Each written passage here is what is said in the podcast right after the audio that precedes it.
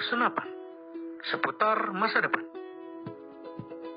Halo semuanya, selamat datang di podcast Senapan seputar masa depan. Gue Rio. Dan gue Bram. Kita uh, menciptakan podcast ini karena ya karena gabut aja dan sebenarnya banyak banyak banget pikiran kesiapan sama keresahan tentang masa depan yang anak muda seperti kita generasi Z apalagi kita ya di masa uh, kampus kita lagi kita tuh mahasiswa yang aduh abis lulus kita ngapain? Abis ini kita ngapain? Dan dan kalian pasti bisa relate. Ya sebenarnya bakal banyak bahasan ya sih. Bukan bukan cuma seputar kampus tapi juga kita juga bisa bahas tentang finance uh, bisa bahas tentang bisnis. Ya ya ya ngalor ngidul aja sih kita bakal bahas sih. Semoga semoga seru dan para pendengar ini bisa menikmati apa yang kita omongin sih. Ya, pokoknya yang kita bahas, pokoknya yang kita bahas di podcast ini tuh semuanya tentang berhubungan dengan masa depan, kesiapan kita, keresahan kita, atau mungkin nanti kalau misalkan kita udah punya engagement, kita bisa aja baca keresahan orang lain ya kan? Ya, kita juga bisa. Mungkin nanti kita bisa buka ini, Ri, kayak apa uh, eh, Q&A atau mailbox. Ya, Q&A Q&A di sosial ya, media. Macam itulah biar apa sih yang generasi kita lagi alamin masalah mereka masalah dengan kampus lah masalah dengan uh, keluarga teman gitu. Pasti kan banyak ya masalah ya. Hmm, hmm. yang namanya hidup kan. Iya pasti banyak banyak banget masalah. Kalau pendengar podcast ini ada yang lagi di uh, kursi SMP atau SMA mungkin kalian belum ngerasain ya kayak life is just okay kayak biasa-biasa aja gitu. Karena yang kalian lakukan kan setiap hari sama aja. Tapi uh, percaya sama kakak-kakak. Asik. Kakak-kakak kakak-kakak mahasiswa. Kalau kalian masuk uh, di dunia perkuliahan kalian bakal ketemu orang-orang yang jauh berbeda. Kalian bakal menemukan permasalahan yang berbeda. Pokoknya uh, di sini kalian bakal diuji. Dan kalian harus mau diuji. Tapi biar ya itu itu serunya sih. Serunya transisi dari dari SMA yeah, yeah. ke SMA terus ke kuliah bakal banyak banyak perbedaan yang terjadi. Entah itu teman yang tiba-tiba nggak ada ya kan?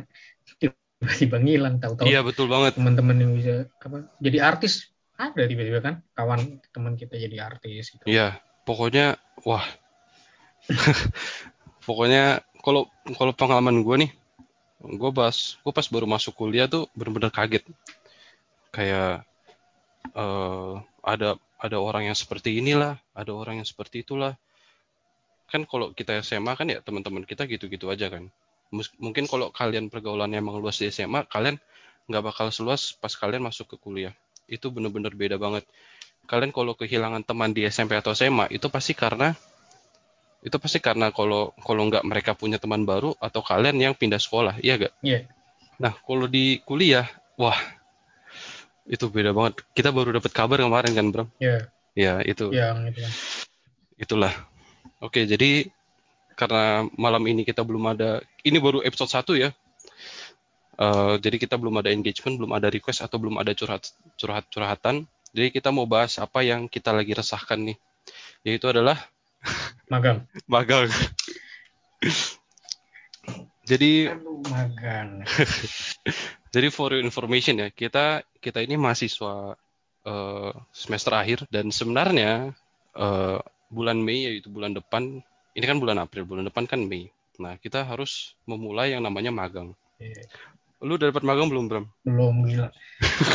kan kita ya kita kan sedang nyari bareng juga sebenarnya kan gue sama Rio ini udah apply ke beberapa company juga yang kami pikir bisa uh, buat kami belajar lah karena kami itu senang belajar hal baru buat ke company-company yang masih dalam tahap startup kurang lebihnya gitu. Mm-hmm.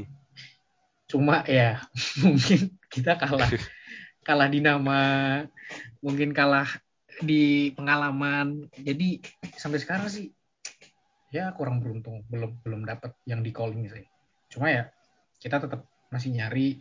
Ya, semoga semoga aja lah kita dapat ya yang tepat lah tempat yang tepat bukan yang cepat tapi tepat buat kita belajar iya tapi kalian para para pendengar tahu gak sih ada dua hal yang gue pelajari pas gue apply ke perusahaan Itu yang pertama.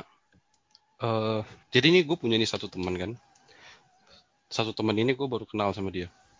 Nah, eh gue dia dia tuh jurusan accounting. Jadi dia udah magang duluan dan gue coba-coba bertanya lah ke dia kayak, eh gimana sih cara apply apply magang, apply ke perusahaan, bla bla bla segala macam, urusin surat-surat eh, kampus biar kita udah bisa mulai magang. Dan apa ya? Mungkin karena gue terlalu pede orangnya. Jadi kayak, oh yaudah ntar aja gitu kan. Pasti ada juga yang nerima kok. Ya. Dan gue apply-nya ke perusahaan-perusahaan besar kan. Nah, ini, ini Bram tahu sendiri nih. ya sama lah Ada ada Tokopedia, ada Shopee, gua Iya, Shopee. kita kita apply gitu. Procter Hmm. and Gamble Nah, tapi eh, selalu dua hal. Kalau nggak ada jawaban, jawabannya ditolak. Kalau mungkin mungkin karena satu hal yang gue pelajari itu karena CV gue. Jadi gue bikin satu CV nih. Gue bikin satu CV, terus eh, CV itu gue apply ke semuanya, gue kirim ke semuanya dalam satu CV yang sama. Dan eh, akhirnya gue nanya kan ke ICC, ke bagian kampus yang ya membantu mahasiswa untuk mendapatkan magang atau kerja gitu. karir Ya, karir karir center. Yap. Nah, dia bilang kalau oh kalau kamu apply ke apa berbeda perusahaan, kamu harus kamu harus kirim eh, CV yang berbeda karena kan yang dicari yang dicari perusahaan tersebut berbeda. Gue pikir, oh iya, bener juga anjir. Iya, Kalau kalau lu gimana? Apa yang lu pelajari? ya sebenarnya eh, sama ya kita yang gue pelajari itu lebih ke gimana sih susah nyari kerja itu gitu kan ini kan kita eh, di masa di mana kita bentar lagi juga mau lulus kita mau nyari kerja itu apa yang telah dialami oleh orang orang tua kita dulu yang pas mungkin saat waktu itu juga mereka sulit mungkin nyari kerja apalagi saat ini itu saingannya makin banyak kan Eh, Iya. apa apalagi zaman sekarang udah banyak teknologi Mhm. kita bisa digantikan sama teknologi gitu kan jadi chance kita buat eh, bersaing itu makin makin tipis gitu Iya, betul banget. jadi apa yang apa yang gue pelajari ya mau nggak mau kita harus uh, punya competitive advantage lah di dalam diri kita gitu Mhm. entah itu uh, cara kita ngomong sama uh, recruiternya entah kita dalam kerja nanti bisa perform dengan baik gitu. Tapi sebelum sebelum itu semua terjadi kita kan harus ngebentuk personal brand dulu Iya. kan. Biar mereka tuh tertarik sama sama kita gitu. Dari CV kita ya kan yang kayak kayak lu bilang tadi gimana mereka tertarik sama CV kita baru eh, bisa nanti dipanggil interview seenggaknya bisa dipanggil interview tuh udah udah bagus lah udah ada berarti udah eh, step satu Iya. udah lewat Nah, gue gue belum ke step itu tuh. gue belum ke step itu sama sekali. aduh ya ya proses ya sebenarnya menurut menurut kita juga kita nggak nggak jelek jelek banget di CV Water itu juga udah udah konsul itu sebenarnya oke ya kan Mhm. cuma ya itu masih mungkin emang belum waktunya sih belum belum jodoh lah Iya. Eh, tips buat kalian yang baru masuk kuliah ya. Eh, kalau kalian nanti masuk ke dunia dunia kerja kayak cari-cari magang, meskipun kalian punya quality, meskipun kalian punya kualitas di dalam diri dalam di dalam diri kalian, tapi yang dilihat yang dilihat perusahaan tuh pasti CV kan. Jadi kalian harus punya kualitas yang bisa kalian tulis di CV, yang bisa kalian tunjukkan. Itu apa aja, ikut organisasi, ikut acara kampus segala segala macam biar kalian CV-nya tuh nggak kosong. Oh iya, kita ke psikologi bentar ya. Gue mau curhat nih, asik. Ada ada satu ada satu ada satu momen di mana gue melihat ini nih, melihat magang dari AWS Amazon Web Series, Amazon Web apa gitu gue lupa AWS pokoknya. Nah, gue tuh gue tuh tipe orang yang oke gue gue emang percaya diri tapi tapi ada ada masanya di mana gue kayak I don't deserve this kayak lu pernah merasa kayak gitu gak sih Iya, iya. Pa- pasti pernah kan Pernah, kayak pernah, pernah. kayak aduh ini kebagusan gak sih buat gue Iya kan kayak Iya, Gua- kayak belum belum layak. Nah iya kayak kayak aduh gue takut. Belum word wordnya itu nggak ah word. iya betul banget. Mungkin company itu. Kayak aduh gue kayak Iya. merasa kurang nih buat ini kayak kayaknya gue di sana bakal jadi apalah jadi jadi yang paling nggak berguna. Nah tapi di saat di saat itu juga gue menyadari gitu kalau misalkan oh mindset ini tuh salah. Eh gue harus gue harus berpikir kayak oh I deserve this. Karena kalau misalkan kalau misalkan kita nggak berpikir seperti itu kita nggak bakal maju ke depan. Ya. kita pasti berhenti di sana kan? Ya itu sama kayak proses kita eh, di kuliah juga gitu. Kadang kan banyak banyak matkul banyak tugas yang nggak bisa kita kerjain gitu kan. Tapi kita pasti mikir waduh ini nggak Mhm. bisa nih gua kayak gini alasan sana sini nggak bisa akhirnya nyerah gitu. Padahal kan itu juga eh, nggak bener kan cara seperti itu gitu. Karena masih banyak banyak cara lain kita bisa bisa belajar dari teman kita yang lebih ngerti atau kita eh, nanya dosen eh, kita. Soalnya dosen-dosen kita juga baik-baik semua kan. Orang kita chat-chat malam-malam juga masih Iya. jawab masih ya itu tergantung kita lah gimana. Mau fight nggak? Ya kan? Mau fight nggak? Iya, kita sama- nih kita nih beruntung beruntung banget sih sebenarnya punya dosen yang baik. Lu lu pernah gak sih pas SMA kayak ngeliat Instagram gitu kayak waduh Iya. dosen gua galak gini gini gini disiksa dosen segala macem. Iya kan? Banyak kan? oh iya Iya, banyak banyak story itulah tentang kayak killer Iya. segala macam ya kan pada saat itu kita waktu SMA cuma ketika kita mengalaminya udah nggak nggak nggak Iya. gitu juga gitu kan ya mungkin ada lah cuma ya nggak begitu apa ya meresahkan lah semeresahkan itu Kan kita takut ya pas SMA ngeliat ngeliat gituan. Wah, Iya. gimana nih kalau gua kalau gua kuliah? itu apalagi kalau masalah skripsi yang banyak yang foto itu kan Iya. yang dicoret-coret merah. Sampai nangis-nangis. yang oh, dibuang iya wah itu sih ya semoga kita nggak lah ya Bentar ini kita udah tesis. mulai udah mulai tesis malah sebenarnya. Udah mulai skripsi. Jadi apa ya? Kalau kalau misalkan oh ya good luck semua buat kalian yang oh lagi iya, tesis juga bagi pendengar yang lagi tesis yang seangkatan sama kita atau di atas kita, ya tolong bersabarlah. good luck Karena apa ya? Karena kalau segala sesuatu, segala kesusahan, kalau misalkan kita udah lewatin, ya udah kayak gampang banget gitu loh. ya Dan gue punya teori. Da- dengan dengan satu ini sih apa alasan kita kita berusaha itu pasti ada tujuannya gitu bermanfaat Nah, bermanfaat itu kan bukan cuma buat kita gitu itu juga pasti ada orang di sekitar kita yang eh, apa mendapatkan manfaat dari apa yang kita kerjakan Iya, betul betul. Makanya kita kita harus harus harus kerja tuh eh, mempunyai mindset yang apa yang saya kerjakan apa yang kita kerjakan tuh ya bisa useful lah buat orang-orang gitu Iya, itu betul sih banget. kalau dari gue kita kita back to topic ya. Eh, gua gua nggak tahu ya. eh, tahun tahun lalu atau dua tahun lalu tuh cari magang seperti apa? Karena gue bener-bener buta gitu. Gue nggak punya nggak punya kakak, nggak punya sama cutting juga nggak deket gitu loh. Jadi ya ya gue bener-bener buta nih. Dan gue nggak tahu.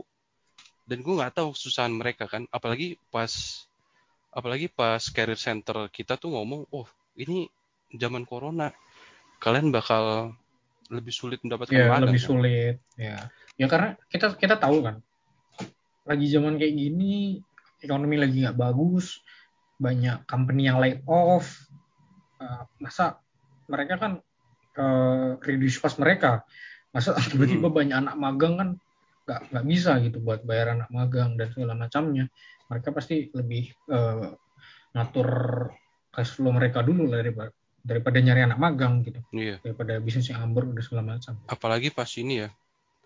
Kan kita kita nih yang eh, baru cari magang nih kita belum ada pengalaman sama sekali gitu loh. Terus kalau misalkan mereka yang maaf ya kayak perusahaan-perusahaan yang baru eh, memecat karyawannya terus tiba-tiba oh udah udah di bulan ini nih udah 2021 mereka udah mulai udah mulai growing lah udah mulai yang namanya beradaptasi dengan corona dan baru mau eh baru mau ini nih hire yang nyari-nyari magang ini tapi kan kita belum ada pengalaman sama sekali jadi terkesannya jadi beban kayak gitu loh. Iya, iya. terus juga regarding ini ya regarding nyari nyari kesusahan nyari magangnya kan kita bener-bener kita kan yang tadinya nggak bener nggak apa ya bener-bener nggak tahu apa-apa lah benar-benar nggak tahu apa-apa, berarti kita nggak tahu kesusahannya kan? Iya, Kita nggak tahu kesusahannya, kita ditimpa corona, ya makin bingung. udah.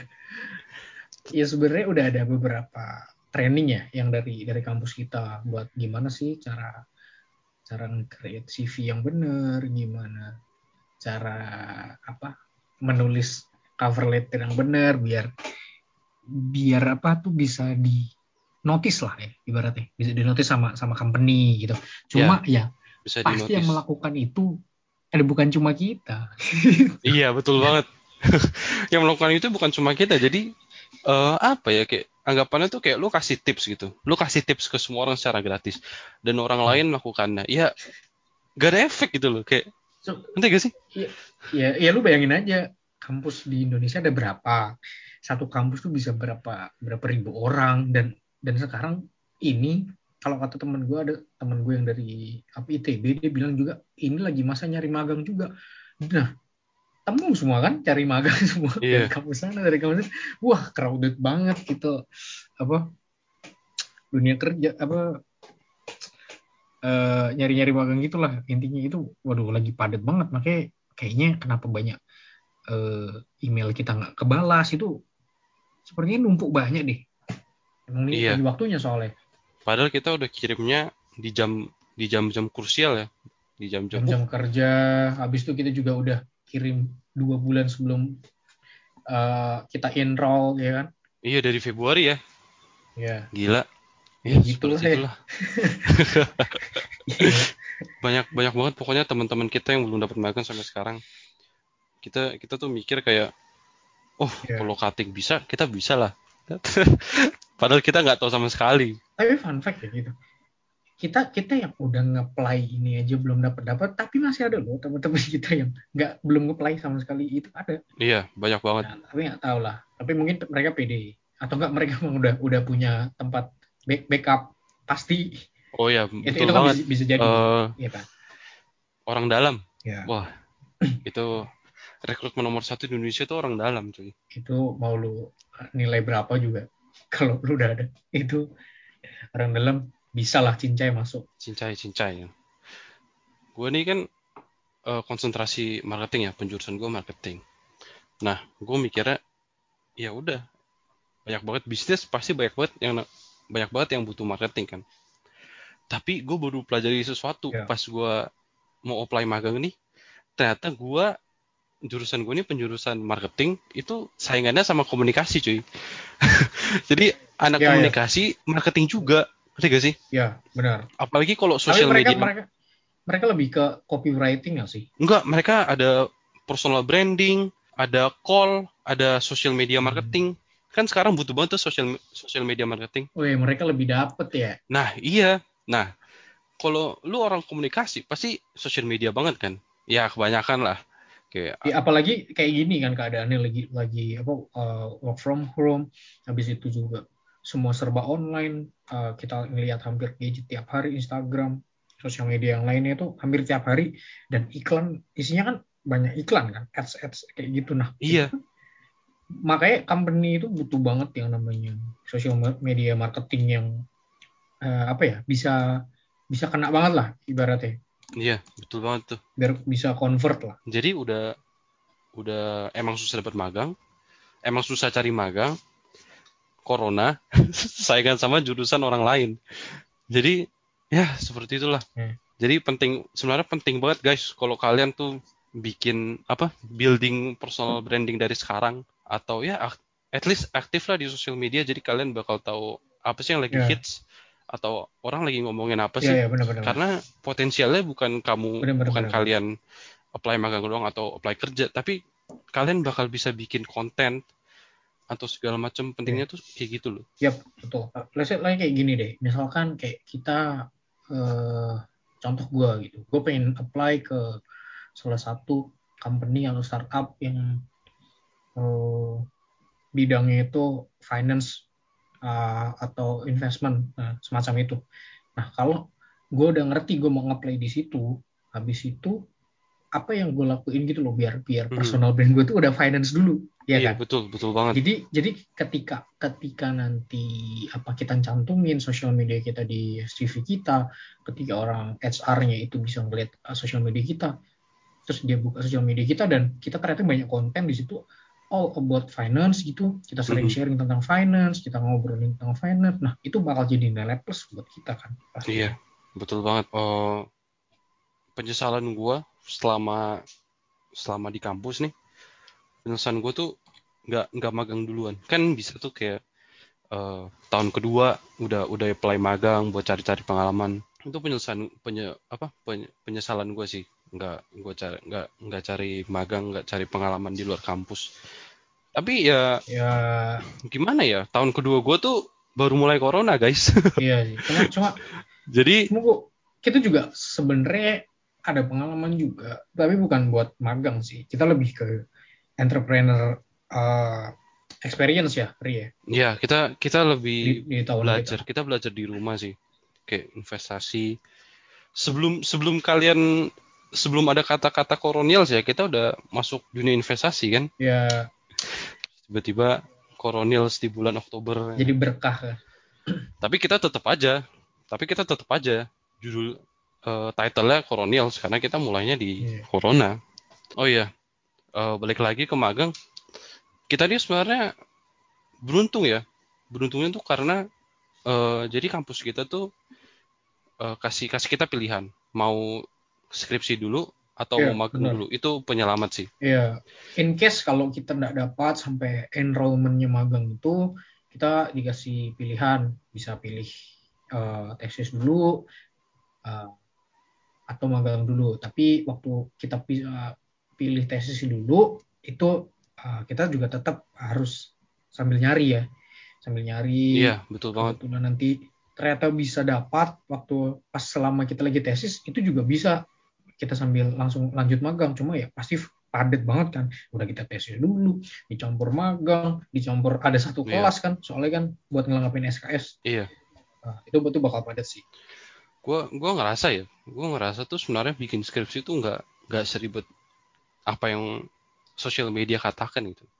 Karena gua gua udah menyusun sampai chapter chapter 3 nih. Belum selesai sih chapter 3 nya tapi kayak ya udahlah. Dan gua kuantitatif jadi nggak terlalu ribet. Kalau lu apa kuantitatif kan? Ya benar. Pasti kuantitatif. Soalnya kan berhubungan dengan marketing. seberapa banyak orang iya yang Hmm. bakal uh, bisa influence itu. Jadi jadi menurut gua ya menurut gua yang bikin ribet tuh dosennya Iya gak sih? pendamping ya karena tuntutan dosen tuh banyak ya. Ini gue belum for your information ya buat pendengar nih, gue belum ini loh belum belum ada dosen pendamping loh. Jadi gue masih jadi di semester 8 ini ada research methodology kita belajar gimana cara menyusun tesis sama ada English tapi Englishnya tuh spesifik. Englishnya itu eh, kita belajar academic Iya, writing kita belajar cara menulis secara akademik, academic writing. Nah, belum belum ada do- dosen pendamping, kita udah ribet sama pelajaran-pelajaran ini. Iya gak? Iya Ben. Cuma kalau ini kita udah jadi di di RM kita sama di English kita ternyata itu di approve atau emang let's say menurut dosen kita tuh bagus, sebenarnya kita tinggal lanjutin chapter 4 sama 5 loh. Sebenarnya. Iya, tapi gue ngerasa kita nggak ada guide sama sekali sih. Soalnya eh, kalau gue, kalau kelas gue, Englishnya duluan, academic writingnya duluan dibandingkan research methodology. Jadi research methodology gue masih ngebahas chapter 2, tapi English Oh, udah ngebahas chapter 3. Nah, di English ini eh, dia cuma dosennya tuh cuma kasih contoh gitu. Kayak oh di chapter 3 tuh ada ada ini ini ini ini. Tapi gue bingung. Gue bingung gua wah, gue bingung banget yang namanya eh, framework itu gue bingung itu apa gitu loh. Di situ tuh di list doang kayak oh kalian harus masukin ini ini ini. Tapi gue nggak ngerti sama sekali ini apa yang dimasukin gitu loh. Ada population ada sampling data ada ya itu apa coba? Gue gue nggak ngerti sama sekali. Bisa lah itu. Itu kan itu itu kan lebih metodologi kan. iya iya itu di chapter 3 met- methodology Ya itu lebih lebih mudah dibanding literatur review sih kalau gitu. iya literatur review banyak aja cuman nggak ribet. Udah udah cukup bahas tesis kita, Bro. Malah makin pusing nanti. Iya, wah. Ini baru episode 1 kita udah curhat-curhatan ya. Udah udah banyak banget yang dicurhatin. Eh, apalagi nanti kalau misalkan ada, uh, bahas ini dong, bahas ini dong. Wah, itu itu lebih ribet lagi. Soalnya, wah, apa ya? Kalau kalau sekarang Ya. ini sih masih masih permasalahan yang sangat-sangat biasa ya. Ya. Soalnya kan yang namanya permasalahan itu nggak ada habisnya. Bisa dari bisa dari keluarga, bisa dari kerja tempat kerja. Oh nanti mungkin kalau misalkan ada pendengar yang udah mulai bekerja bisa nih sharing-sharing ke kita ya gak? Iya. Siapa tuh bisa ngobrol bareng juga gimana tips-tips mereka betul ternyata banget. bisa dapat magang apa kerja gitu kan karena kalian kan lebih berpengalaman gitu yang lebih apa yang udah kerja duluan daripada kita siapa tahu bisa kasih tips juga buat para pendengar semua di sini yang mungkin baru magangnya itu tahun depan atau emang ternyata kalian itu eh, apa semester awal tapi udah ada kemauan magang itu lebih bagus lagi karena nanti di CV kalian bakal Iya itu itu bakal udah banyak experience kalian dan itu itu bakal jadi nilai plus uh, buat kalian apply saat nanti ternyata uh, univ kalian tuh wajibin magang gitu. Ya gitu sih kalau mungkin bahasan kali ini sih. oke deh. Eh, mungkin nanti kalau misalkan kita wah udah dapet magang kita bakal update lagi nih magang part 2 Iya kan? Se- Sebenarnya uh, tema yang yang gue suka itu uh, lebih ke finance dan investasi sih karena banyak banyak lah yang bisa kita kulik bersama sebagai Iya banyak. uh, Gen Z ya itu gimana kita bisa explore lebih tentang investasi itu bukan sebenarnya investasi itu bukan cuma buat cuma bukan cuma di saham loh banyak kan kita bisa ke bonds bisa kita ke crypto bisa kita pakai apa tuh crowdfunding segala macamnya oh itu itu bakal jadi apa sesi yang seru sih kalau kita ngomongin finance apalagi personal finance jangan gimana Iya. gimana Next. cara nabung kan ya waduh itu itu itu soalnya permasalahan banyak Eh, ini kan Banyak banget. anak-anak anak-anak anak muda kayak gitu kan Rick Iya. apa gimana aduh kok Aduh kok gue baru ini dapat baru dapat ini kok habis ya Nah. Kok habis ya kok dikit-dikit habis ya, Ah, itu ini jajan. itu itu adalah kita dulu kita dulu tuh boros banget Eh, uang jajannya kurang nih, padahal ya kita aja nggak bisa ngatur. budgetingnya Oke nih, jadi buat episode episode kali ini eh ada kata-kata mutiara kah dari Bram? apa ya nggak ada sih kata-kata misalnya cuma ya kita kita sama-sama berharap lah ya buat eh, angkatan kita juga buat anak-anak mahasiswa yang sedang mencari magang yang kita seangkatan gitu ya semoga kita dilancarkan cepat gitu. Eh, bisa dapat tempat magang lah Eh, buat kita buat kita belajar gitu. Iya, Amin. buat bisa kita belajar gimana. Amin, eh, jadi profesional kita bisa cari connection juga. Amin. let's say malah kita nanti bisa bertemu partner bisnis kan di tempat magang kita oh, itu itu lebih great lah.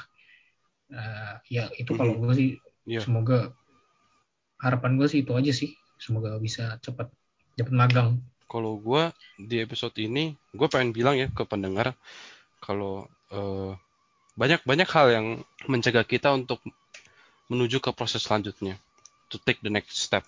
Banyak banget. Dan salah satunya yang tadi gue sebutin kayak kita merasa nggak deserve gitu loh. Kita merasa nggak kita merasa nggak worth buat mendapatkan hal itu. Tapi jangan jangan pernah berpikir seperti itu karena kalau kalian nggak percaya sama diri sendiri, orang lain nggak bakal percaya sama kalian gitu. loh. Mungkin ada yang kayak, oh, I see your potential gitu.